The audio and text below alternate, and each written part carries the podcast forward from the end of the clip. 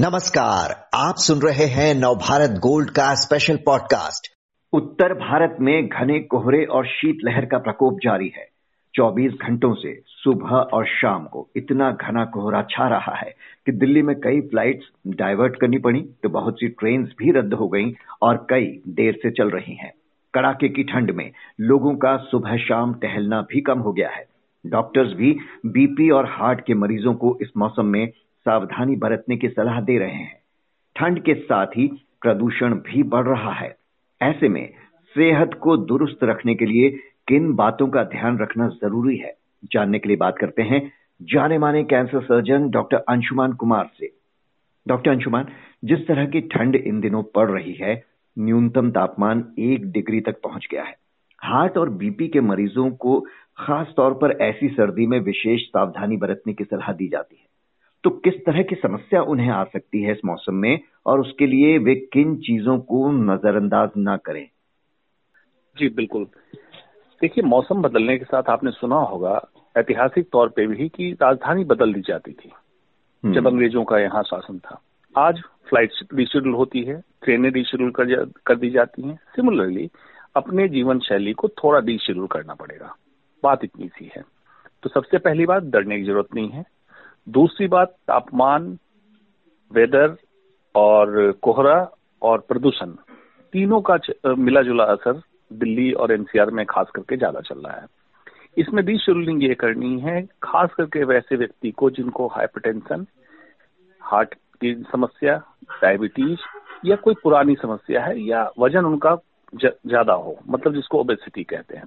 ऐसे लोगों को एहतियात ये बरतना है कि बहुत ठंड के मौसम में मॉर्निंग वॉक पे अगर जाते हो, पार्क में जाते हो, तो अभी ना निकलें। कंट्रोल्ड इन्वायरमेंट एक्सरसाइज करें।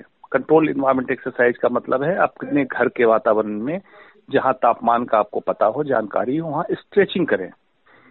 बहुत स्ट्रेनस एक्सरसाइज नहीं करें, मतलब एक्सेस अपने आप को नहीं थकाएं। उसकी वजह क्या है?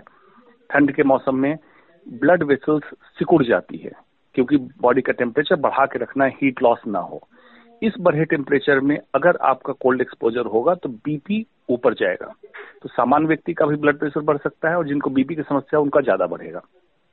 उस समय खतरा रहता है हार्ट के अंदर जो खून की नलियां होती है उसमें प्लैक, एक तरीके का एथेरोस्क्लेरोसिस का सेगमेंट होता है, वो रप्चर हो जाए और हार्ट अटैक आपका प्रेसिपिटेट हो जाए, जो आमतौर पर नहीं होता। इससे बचना है। अगर आप स्ट्रेनस एक्सरसाइज करेंगे तो ब्लड की डिमांड ज्यादा बढ़ेगी, ऑलरेडी कॉम्प्रोमाइज है। खाने के बाद तेज वॉक ना करें और हो सके तो ठंडे में चहलकदमी ना करें, घर के अंदर चहलकदमी करें, हल्की फुल्की वॉकिंग कर लें या वज्रासन लगा के बैठ लें। खाना जब खाएं तो तुरंत बिस्तर पे सोने ना जाएं। चौथी बात, पानी का पूरा ध्यान रखें। आमतौर पर ठंडी सर्दी के मौसम में होता है कि लोगों को प्यास नहीं लगती, पानी नहीं पीते हैं, लेकिन आपका मेटाबॉलिज्म उसी रफ्तार से चल रहा है, टॉक्सिन्स वैसे ही बन रहे हैं, तो पानी की मात्रा लें, चाहे गुनगुना करके लें, लेकिन पानी लें आप, ताकि ब्लड की ऑस्मोलिटी ठीक रहे और ब्लड कॉन्सेंट्रेटेड ना हो। कॉन्सेंट्रेटेड ब्लड जब भी होगा तो हार्ट अटैक की समस्या, स्ट्रोक की समस्या बढ़ती है। और सुबह के समय खास करके देखा हार्ट के अटैक की जो इंसिडेंस है, तादाद उसकी बढ़ जाती है। उस समय आप सबसे पहले जब बिस्तर से उठें तो डायरेक्टली खड़ा ना हो जाए, बिस्तर से उठें, पहले गर्म आपका शरीर है, रजाई हटा के पाँव के पंजों को चलाएं, ब्लड सर्कुलेशन जब चालू हो जाए पूरी तरह से अपने आप को चादर में, स्वेटर में, जिस भी कपड़े में, मफलर, टोपी लगा के तब धीरे धीरे बाहर निकलें, ताकि आप टेम्परेचर से एक्लिमेटाइज होके वॉशरूम के लिए, नॉर्मल दिनचर्या के लिए बाहर निकलें। जी, तो ऐसे बहुत से लोग जो अपनी मॉर्निंग और इवनिंग वॉक के लिए बहुत पर्टिकुलर होते हैं कि चाहे कैसा भी मौसम हो वो उसे नहीं छोड़ते, उनके लिए आपकी सलाह है कि फिलहाल इस मौसम में इसे जरूर अवॉइड करें। डॉक्टर साहब, कोविड के समय से लोगों ने विटामिन सी और डी का अत्यधिक सेवन शुरू कर दिया था और अभी तक बहुत से लोग इन्हें लगातार ले रहे हैं, वो भी बिना डॉक्टर की सलाह के। कई डॉक्टर्स कह चुके हैं कि विटामिन डी की अत्यधिक खुराक नुकसानदेह भी हो सकती है। क्या ये सही है?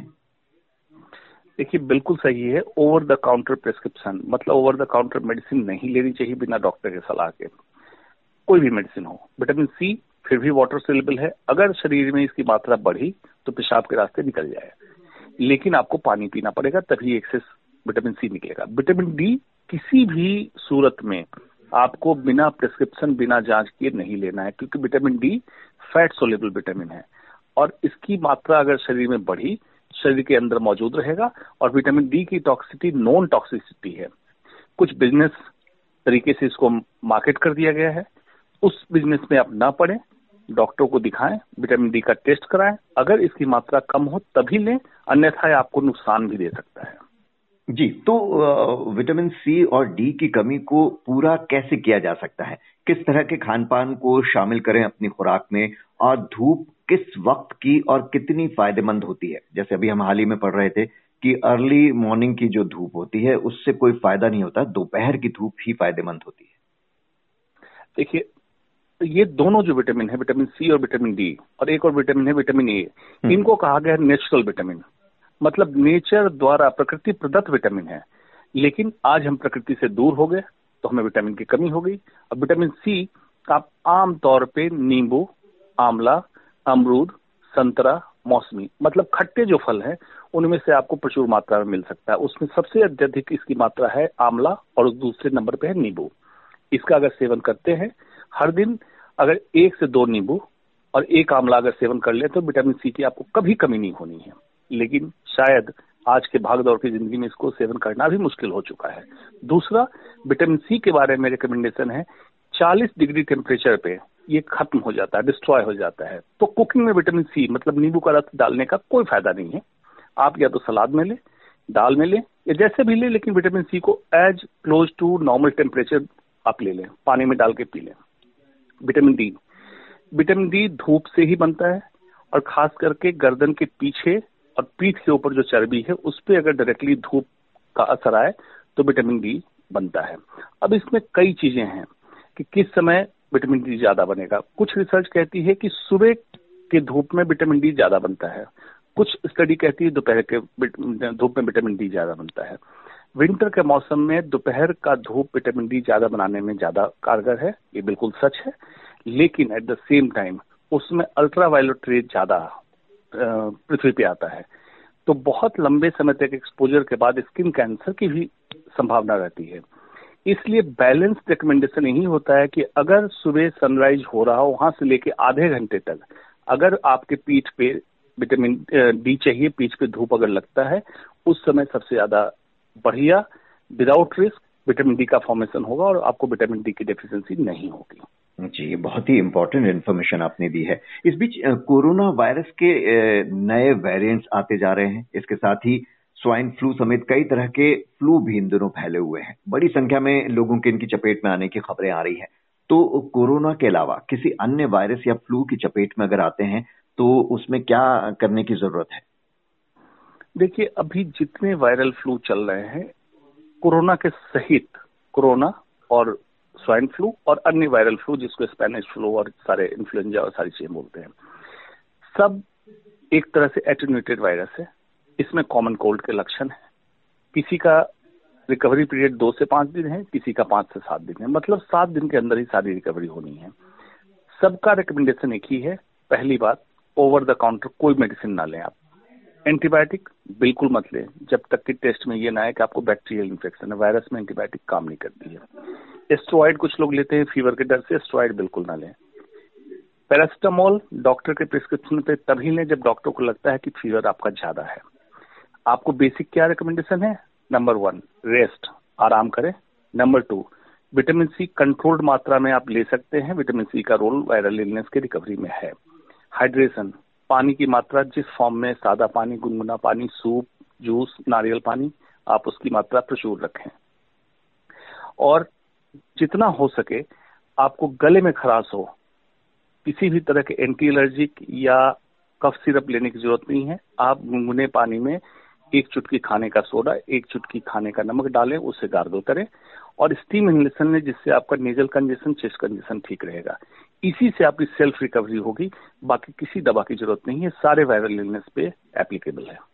और ये जो इन दिनों लंग्स इन्फेक्शन के मामले भी कई सामने आ रहे हैं, तो इसमें क्या जो ये बढ़ता प्रदूषण है वो उसका सबसे अधिक योगदान है क्या इसमें?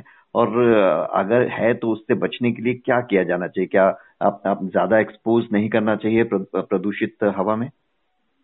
बिल्कुल, बढ़ता प्रदूषण हर साल एक नए मौसम की तरह आ गया है और मैं तो इसको सरकास्टिकली कहने लगा हूँ 5वां मौसम दिल्ली का प्रदूषण का। ये मौसम हर साल कई लोगों को बीमार कर रहा है, खास करके कोविड के बाद जिनको सीटी स्कोर कोविड के टाइम ज्यादा रहा था, मतलब फेफड़े में कुछ इंजरी हुई थी, उनको और भी ज्यादा परेशान करने लगा है। और ये साल दर साल अगर प्रदूषण को कम नहीं किया गया तो बढ़ता रहेगा। विंटर के मौसम में जो सेडिमेंट पार्टिकल आसमान में मतलब वातावरण में ऊपर रहता है, डाउन होकर नीचे आता है, हमारे इनहेलेशन गैस के लेवल पे आ जाता है और ये हमें ज्यादा तंग करता है। इसी दरमियान फ्लू भी आता है, तो प्रदूषण से ऑलरेडी लंग में प्रॉब्लम हो रही थी, फ्लू आ गया और भी लंग को इंजरी कर रहा, कोविड की पहले इंजरी थी, तो सबका मिला जुला असर अभी ऐसा हो रहा है।